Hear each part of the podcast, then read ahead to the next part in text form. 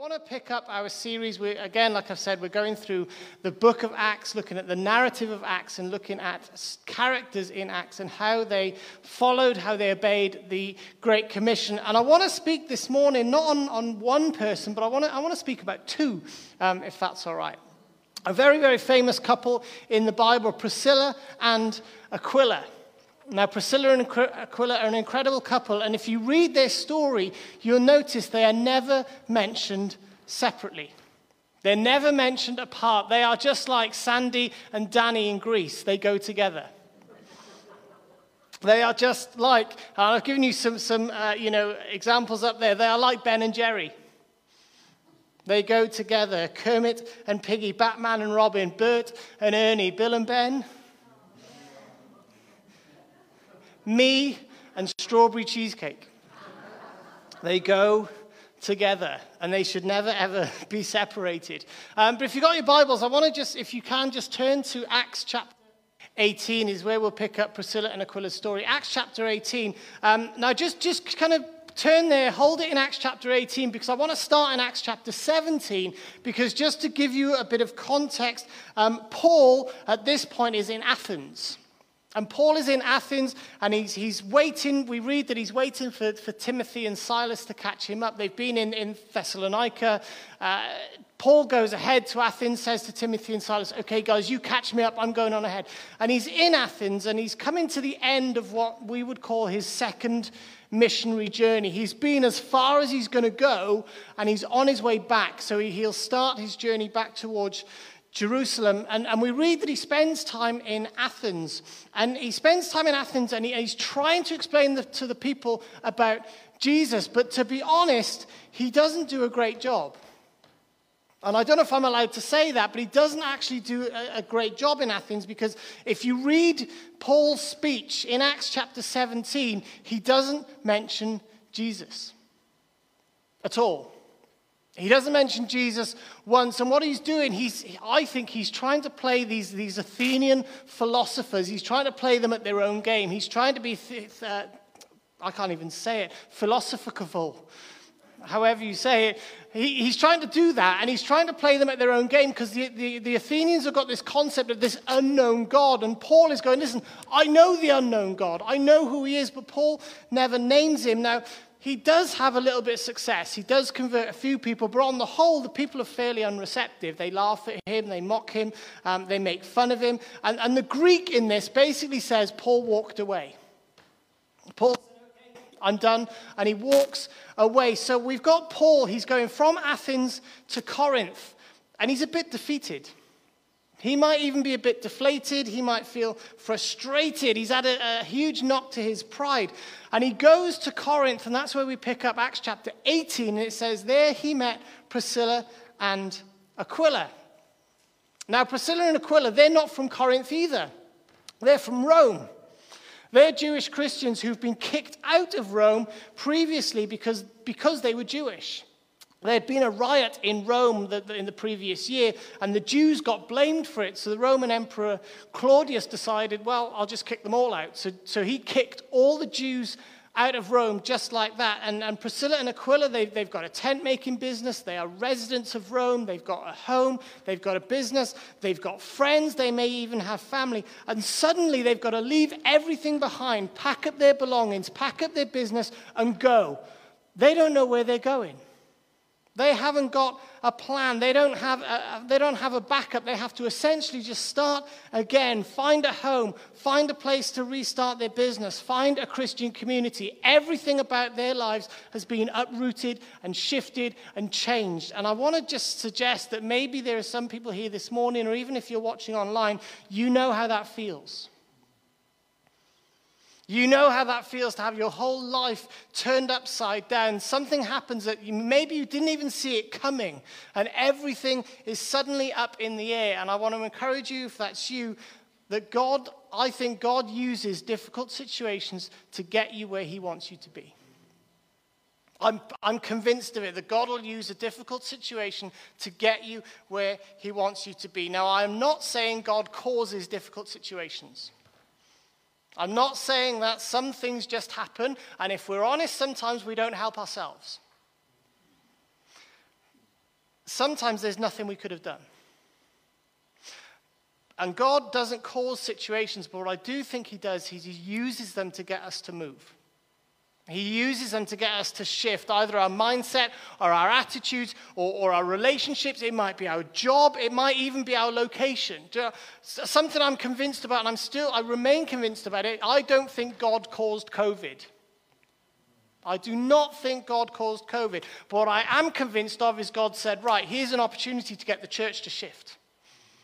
Here's an opportunity to get the church to move, for actually for us to be more connected with our communities, for us to increase our reach into our communities, actually for us to upgrade our thinking when it comes to reaching the lost and the hurting and the poor. And, and for some of you, maybe you might even be here today because at some point in your life, God used a difficult situation and it got you to shift.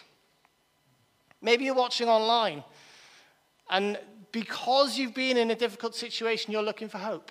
You're looking for peace. Maybe you're looking for a bit of joy. Maybe you're looking for community. Maybe you're looking for answers about God, and it's come because something in your happened has caused you to take that step and begin to make your shifts because God is using a difficult situation to get you where He wants you to be. I heard a story once about an, an American battleship, and, and this battleship was going through the sea and it discovered a blip on its radar. And this is a huge American battleship. And they, they kept moving and they realized they were heading straight towards this blip. Now, visibility wasn't great and they, couldn't see what it was. So they tried to radio this other ship and, and try to get this other ship to change course. And this is the conversation. So this is the Americans. Unidentified vessel, please divert your course 15 degrees north to avoid a collision. There's a silence. Over the radio, the reply comes Recommend you divert your course 15 degrees south to avoid a collision. Well, the Americans reply, This is the captain of a US Navy battleship. I say again, divert your course. The reply comes back, No, you divert your course. The Americans reply, This is the aircraft carrier USS Abraham Lincoln. This is the second largest craft in the United States fleet. We are armed with four surface to air missile launchers, six cannons, four fighter bombers, and two attack helicopters. I demand you change your course 15 degrees north, or we will use hostile force to ensure the safety of this ship. There's a silence. The voice comes back. This is a lighthouse.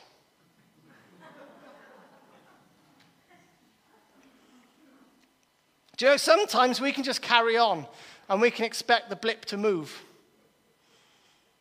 And we can expect everything to move around us. And maybe there's been or there is a blip on your radar and it's saying to you, you need to shift. You need to take a change of course. And when we look at, at Priscilla and Aquila, when we look at their lives, they have to move. There is a blip on their radar telling them, you've got to go. And they're uncertain and they're unsure. But what they do, and I, I encourage you that, that if you do this, you'll, you'll just find hope in a tough situation, is they keep their focus on the goodness of God. Their focus is, is steadfast on the goodness of God. And if you are going through a season where things just seem a little uncertain, can I encourage you that God is working? Last March, me and Hannah sat in the office upstairs and, and Britain had shut down. We got through it. And God worked. And God is still working. I'm convinced, and I was convinced on that day that I am convinced on this day, that when Jesus said, I will never leave you or forsake you, he meant it. That I'm convinced, you know, God says he knows the plans he has for us. They are plans for good. They're plans to give us a future and a hope. When we pray, God will listen. If we look for Him, what will happen? We'll find Him. And in your life, and I don't want to put a downer on this, in your life, guess what? You're going to have struggles. In your life, you will have problems. In fact, Jesus promises it. He says, In this world, you will have trouble. And you might be thinking, Great, thanks, Jesus, thanks a lot. But then Jesus says this, but take heart. I have overcome the world. Where will you have trouble? In the world. What's Jesus overcome? The world. So it doesn't matter what you're going through, you know, Jesus has overcome it. Jesus is there, and, and our perspective is, is vital. That while we're going through trials, while we're going through troubles, if we can fix our eyes on Jesus, you know, that, that famous song, Turn Your Eyes Upon Jesus, and the things of this earth will what? They'll grow dim. They'll just fade away. And if you can stay in a place of faith, stay in a place of praise, you know, God is working. God's working to bring together his plans. You know, Paul's perspective on this, he says in 2 Corinthians, I'm pressed down, but I'm not crushed. I'm confused, but I'm not quitting. I am hunted, but I'm not hiding. I get knocked down, but I get up again. You're never going to keep me down. Why? Because greater is he who is in me as in the world. And I'm certain that God who began, who began the good work in me will what? Continue it. How will he continue it? Will he continue it until it's finally finished? So I'm going to live my life with the attitude that, you know what? If God hasn't finished working, I haven't finished waiting. And I'm going to live my life focusing on the goodness of God because He uses difficult situations to get me where He wants me to be. And so we have Priscilla and Aquila. So they, they've come from Rome to Corinth, and Paul has come from Athens to Corinth. And he's frustrated, he's beaten. Actually, you can tell this because in uh, 1 Corinthians 2, Paul says to the Corinthians, Hey, I didn't come to you in strength, I came to you in weakness. I didn't come to you with clever arguments. I came to you plain. Why? Because he'd learned his lesson in Athens. And he comes to Corinth and he's probably a little bit defeated. And then suddenly they meet. These, both these groups of people, confused, maybe fearful, frustrated, they come together. And in fact, they become so close that Paul mentions them as his co workers. And Paul, I don't know if you know this, was a tent maker. Priscilla and Aquila were tent makers. The Greek says they were skenopios, which is basically workers of leather, anyone that made anything with, with leather. It's different to a tanner. A tanner is the, the maker of leather. A skenopios is the person who uses it to make something.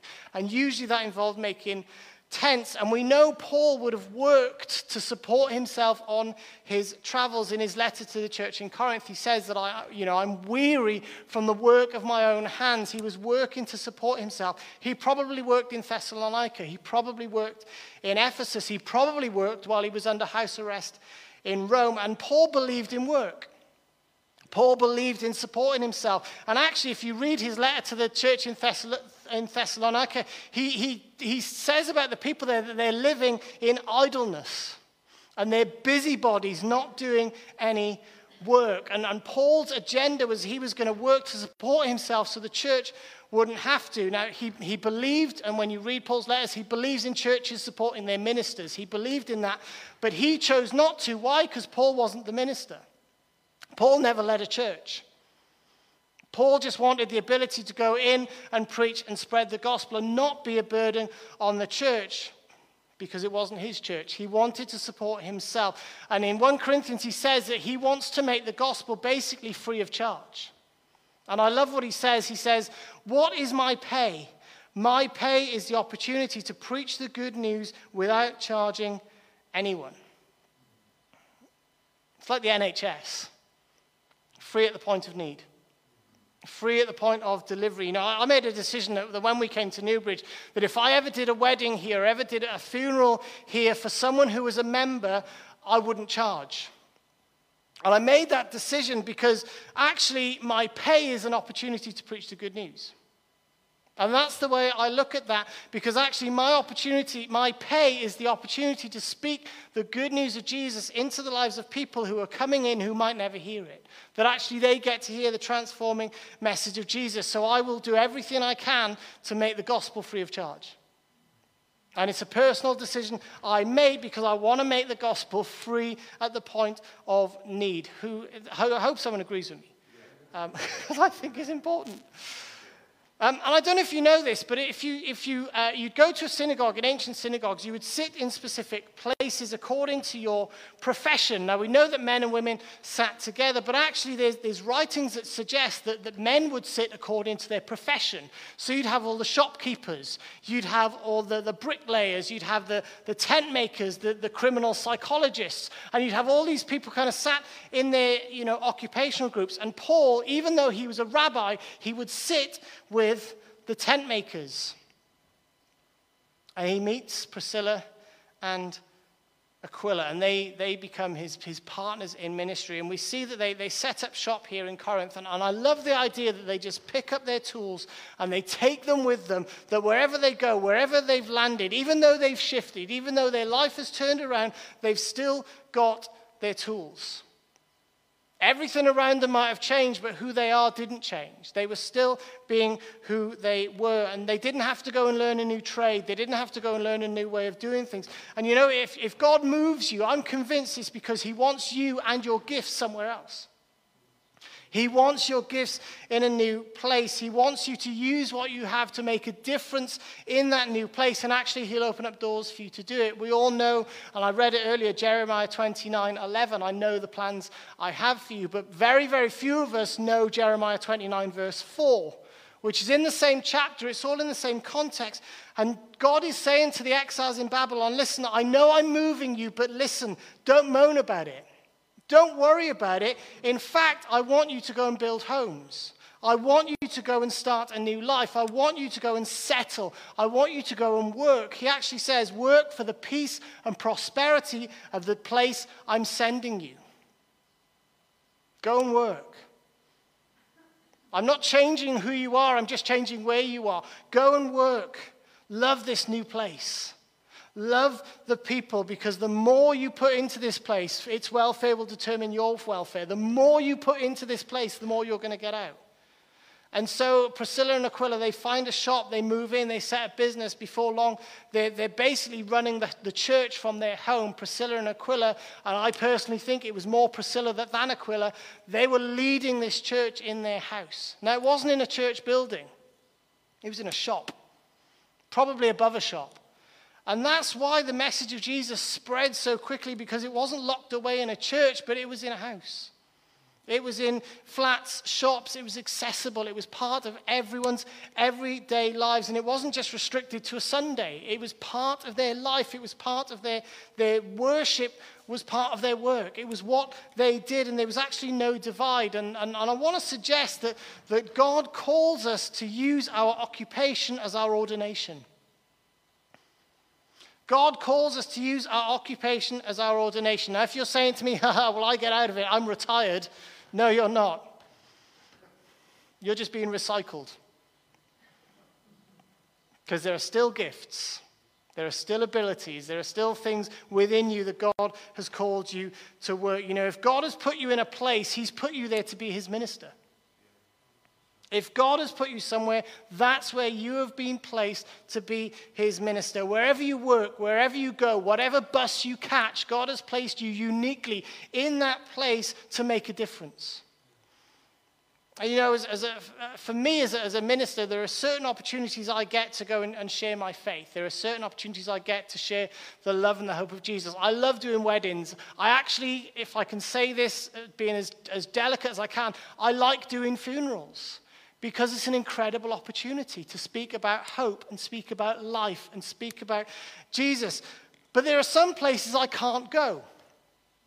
Now, if I was a plumber or if I was an electrician, suddenly I've got access to people's homes. Suddenly, I'm, I'm in a door that, that I, don't have an op- I don't normally have an access to because I wouldn't be invited into that place. Now, now you, you do it respectfully, you do it tactfully, you do it carefully. You, you might not have to witness to them, you just share the life of Jesus. You just reflect the, the, fruit of Jesus. You know, if you're a teacher or if you're a nurse or you work with people day to day, you have an incredible mission field and an opportunity to bring joy, to bring positive influence into your place of work. There, there'll be places you go, all of you will go somewhere tomorrow that I may never set foot in. That's the truth. That's your mission field. That is your mission field. So, what do you do? You work for it. You work for its peace. You work for its prosperity. You pray for it. You pray for the people in it. And I promise you, the more you put in, the more you'll get out. Because that's what we see with Priscilla and Aquila. They start the church in Corinth. This church begins to grow, it begins to thrive. And it says that Paul spends 18 months with them. They settle in Corinth 18 months. Paul essentially, he sleeps on their sofa for 18 months. Now, where's Paul? Paul's in the synagogue. It says in Acts uh, 18, verse 4, every Sabbath, every Saturday, Paul is in the synagogue. During the week, he's working. He's earning a living, and we have this incredible dynamic where Paul is, is preaching on the Sabbath, but Priscilla and Aquila are leading the church, and, and, and, and they all work together. They support the church financially, they give it somewhere to base itself. Um, and we'll, we'll come on to kind of Priscilla and Aquila in a little bit, but what happens next is Priscilla and Aquila meet someone called Apollos. And if you move to Acts 18:26, they meet this man called Apollos. And Apollos is a, is a street preacher. He's, uh, he grabs their attention. Apollos is smart. He's intelligent. He knows the, the, the, the scriptures. He's cultured. Um, actually, if you um, talk to a lot of biblical scholars, there's a big argument that Apollos is the author of Hebrews because of the style, because of the content. There's a big argument that, that suggests Apollos wrote the book that we have as Hebrews. Now, I don't know who wrote Hebrews. But there's a, a strong argument for him.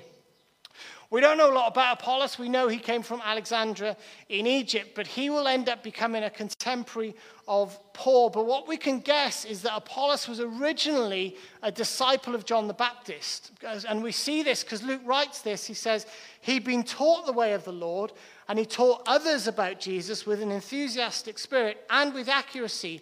However, he only knew about John's baptism.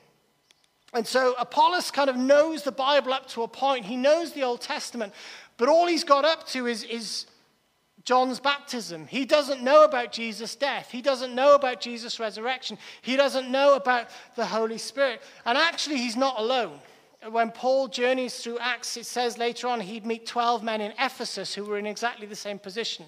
They didn't know Jesus had died. They did, certainly didn't know he'd come back to life, and they didn't know anything about the Holy Spirit. And there's a suggestion that these were a group of people who, when Jesus and John were baptizing, it says they were baptizing on opposite sides of the Jordan. And they would, Apollos possibly would have gone, got baptized by John the Baptist, and then gone home. And he didn't know anything else.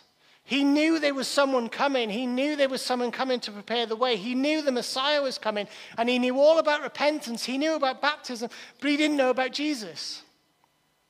He didn't know about the death and resurrection of Jesus. He didn't know about the Holy Spirit. You know, this is essentially Apollo's creed. No one watches Rocky. Okay, wasted joke. We'll cut that out of the live stream. Rob got it, good.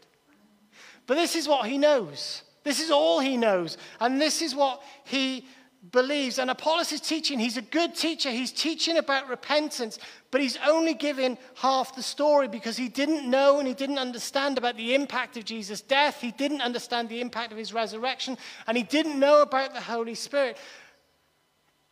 But here's the thing Apollos only had half the story, but he took what he knew and he used it.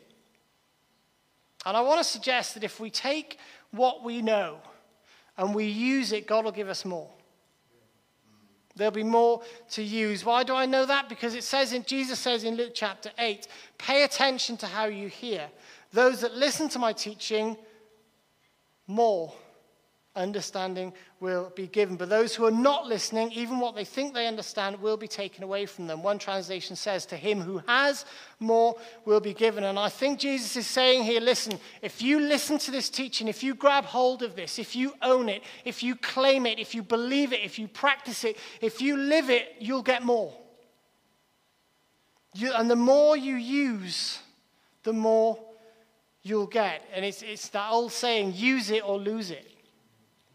And Apollos doesn't know the full story, but he uses what he has. And what happens, Priscilla and Aquila, they come along and they give him more.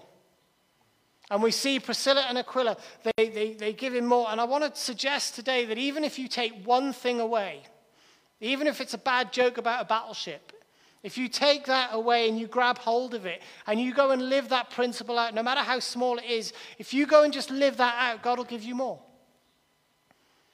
And that's what happens with Priscilla and Aquila and Apollos. It says that Priscilla and Aquila, they heard him preaching, they took him aside and explained the way to God more accurately. The Greek would suggest it's Priscilla who does the teaching, and they start to explain the full scope of the gospel. They start to explain about Jesus' death and resurrection. They start to explain about the Holy Spirit, and suddenly Apollos' ministry explodes and he becomes an incredible evangelist. And what is interesting to me with Priscilla and Aquila, they see the problem, but they focus on the potential. They can see that Apollos isn't quite there yet. They know he's only got half the story. They see the problem, but they focus on his potential. They focus on who he could be, and so they encourage him, they correct him. Listen, Apollos, you, you, you've got a lot of knowledge here, you've got a lot of potential, but there's just some more we need to give you. Let us fill you in. Now, they don't shout at him, they don't tear him down, they don't tear apart his theology, they don't tell him he needs to repent. They just say, hey, listen, you've got something, I can see something in you, but we just need to correct this first. And I want to suggest that, you know, God calls us to disciple other people. That we don't see people for their problems, we see people for their potential. When we walk through the high street, we don't, and we look at the community, we don't look at the problems. Now, the problems are there. Let's not shy away from that. But we don't focus on the problem. We say, okay, God, what could you do? What's the potential here? And when we meet people in our community and we say, Do you know what? I'm going to draw out that potential inside you. I'm going to make a decision to disciple you, to come alongside you and draw out what's inside you. And, you know, I believe that anyone, old, poor, rich, uh, young, black, white, Christian, or, or non Christian, every single person has a next step. All of us. We all have a next step and a potential inside us. Everyone has a potential that we can, we can move into. And, and as a church, we just want to say, listen, okay, here's where you are. Let us help you take your next step. God calls us to disciple others. I want to invite the band back up and join me just as I finish with one last thing, because before this happens, um, we're, we're, still in Acts 18. Before um, Priscilla and Aquila meet Apollos. You'll notice they meet Apollos in Ephesus. Um, because what happens is, is 18 months, Paul and Priscilla and Aquila, they've been in, Act, in, in Corinth for 18 months, and suddenly Paul goes, Right, I'm off again. And he takes Priscilla and Aquila with him. They, and they, they've planted this church, they've settled, they started a business, but suddenly, 18 months, they're off again. And they move, and they start to go. And I was thinking about this, you know, 18 months, when you look at a, a, a toddler, it's about 18 months they start to walk. About 18 months, that thing changes. And I was just wondering, in a practical sense, you know, Priscilla and Aquila, they've been there 18 months into a new city, a new environment, a new culture. They've set up shop, they've settled, and they're just learning to walk. They've just figured their way around. They've just started to kind of know the places to go, know the places to avoid, know the shortcuts. They've learned the rhythm of the city. And as they begin to settle, as they begin to get comfortable, they move again. And it's a risk. And actually, Paul says that it cost them because Paul says they risked their lives for him. And I want to suggest that when we look at Priscilla and Aquila and a load of other people in the Bible, we see a lot of people that God called to leave comfort behind. That God called to leave comfort behind. Now, I am not saying, now he may be, but I'm not saying God is telling you to pack up and move house to, to Bangladesh or, or Mumbai or Baghdad or Newport. I'm joking. But I do believe God calls us to step out of comfort. I do believe God calls us to step out of comfort. And, and Paul says, you know, because Priscilla and Aquila, because they stepped out of comfort, Paul's grateful, and so are the churches. So are the believers. the impact they had didn't make a difference in Paul's life, it made a difference in everyone's life. Generations of believers would be affected because Priscilla and Aquila took a risk. Because they were prepared to not be comfortable. And I want to close with this that I believe God is calling us to leave comfort behind. And I want to ask a provocative question. I'm not looking for an answer, but when was the last time you took a risk? I'm not talking about doing something silly, but I'm talking about when was the last time you took a risk for Jesus? When was the last time you took a risk for the gospel? When was the last time you stepped out of comfort and spoke to that person you knew you'd been meaning to speak to? When was the last time you stepped out and said, you know what, I've wanted to pray for that person for ages, but today I'm going to actually ask them? Today I'm going to speak to them. And I just want to provoke that in you. When was the last time? Maybe God's prompting you to serve. Maybe God's prompting you to give, to give your time, to give your talents. Maybe even in your financial giving, maybe God is just prompting you, you know, take a risk on this. I, I firmly believe it's whether it's your time, whether it's your treasure, whether it's your talents, the more you put in, the more you get out. You know, someone once wrote, if you want to walk on water, you've got to step out of the boat. And it might cost. And it might be uncomfortable, but I'm convinced the Bible says you will get more out than you put in. God is always looking to push us deeper. He's always looking to, to get us to take that next step, to be uncomfortable. And why did Priscilla and Aquila do this? They didn't have to. They did it for the gospel. They did it because of what Jesus did for them. Because, you know, Jesus didn't risk his life for, for Priscilla and Aquila. Jesus gave his life for them. He gave his life for me. He gave his life for you. And he did it so not that we would be comfortable, but he did it so we'd make a difference. And so you might be here this morning, or you might be watching online, and you might be thinking, do you know what? I'm not comfortable. There, there must be something more. And I want to suggest, especially if you're not a Christian, that might just be God nudging you to take a step, to take a risk. I don't, I don't think God's got a concept of risk, but I know we do. So it's the best way I've got of explaining it. But God is saying, listen, take a step. But don't do it thinking you can stay comfortable because you can't. You have to go all in. You have to go all in. If you don't go all in, you'll stay frustrated. But I'll tell you what, God says in His presence there is fullness of joy. So, wherever you are on your journey, Christian, non Christian, can I encourage you to just, in your prayers this week, to say, okay, God, make me uncomfortable. Now, that is a brave prayer to pray. But I want to encourage you to pray it God, make me uncomfortable. Because I want to experience the, the, you know, like a roller coaster. Roller coasters are never comfortable. But I've never heard anyone come off a roller coaster not laughing or not being exhilarated by the thrill. God, I want to know that thrill. I want to know that joy. I want to know the exhilaration of serving you, of knowing that, that my life has made a difference because I gave up my comfort. Should we stand and pray together? So Father God, this morning we want to trade our comfort for your call. God, we want to trade our, our comfort for your commissioning. God, make us uncomfortable. God, would you give us a holy niggle?